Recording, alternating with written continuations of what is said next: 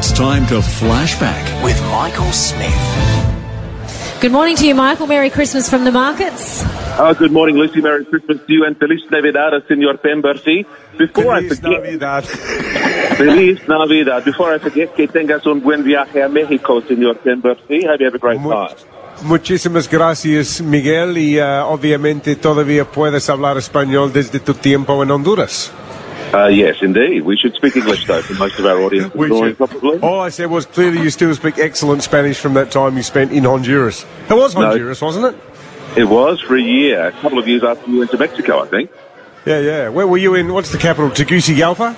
Beautiful downtown Tegucigalpa. Wouldn't recommend it as a holiday destination. Yeah, they've had a few problems there, haven't they? Uh, Honduras and the old El Salvador next door too, haven't they?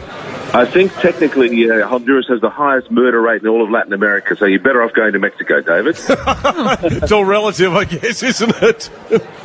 On Flashback this week, we are celebrating the remarkable evolution of a great South Australian event. An event which had really humble beginnings, in fact, in a car park in Underdale, but now attracts hundreds of competitors every year and thousands of spectators.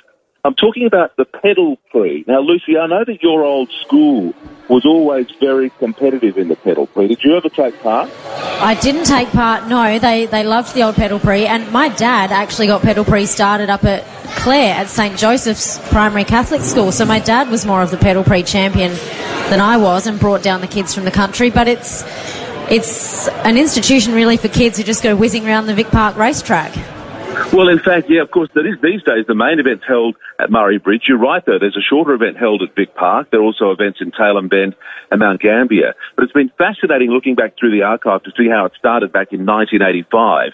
It was put together by the Technology Teachers Association, who were really trying to revolutionise the curriculum back then. Only about a dozen teams took part in that first one in the old car park of what was then the Underdale College of Advanced Education and they had to have four wheels, very sort of rudimentary steel structures, very little in terms of safety, no helmets, no roll bars. They didn't even have floors in the cars. It quickly quickly grew though. It ended up going to the old Oaklands Park Road Traffic Safety Centre before it went to Adelaide. Do you remember that, David?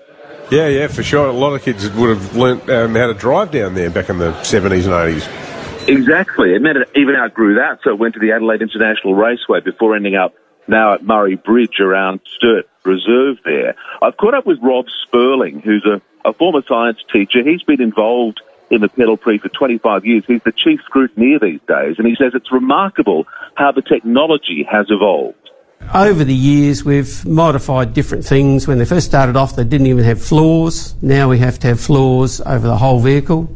Stops feet hitting the road, stops hands, everything else getting on the road. They didn't really have a lot of rules about wearing helmets or having roll bars or side protection. So now that students are in, uh, well, engineered capsules and the vehicles are really quite safe. And you want them to be, some of that go old pretty footage, fast. Michael, you, yeah, yeah, I was going to say, you, you wonder, in this day and age, you'd, you'd probably get arrested if you tried to put a, you know, school-age student in one of those 1980s versions of the cars.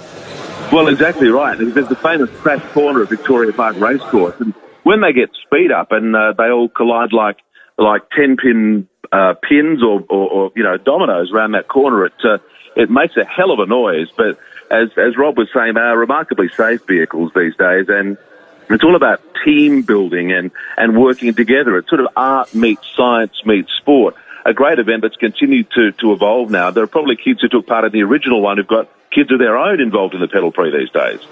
Yeah, absolutely. Michael, absolutely. I, I know you knew, you said it was safe, and everyone, uh, all your footage has said everything now being really safe. I still wouldn't do it. I still wouldn't go around in a pedal prix car. Well, given my wussy conduct the other week with the uh, hot lap plan at the uh, at the, the V8s, I'm, I'm probably not much of a chance of being a starter either.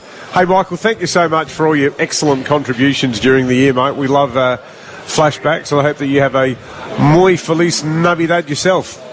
Thank you, Senor Pemberti, and uh, have a great trip to Mexico. Thanks, guys. Good on you, mate. Thank you, Michael. David Penberthy and Will Goodings, 6 to 9, 5AA Breakfast.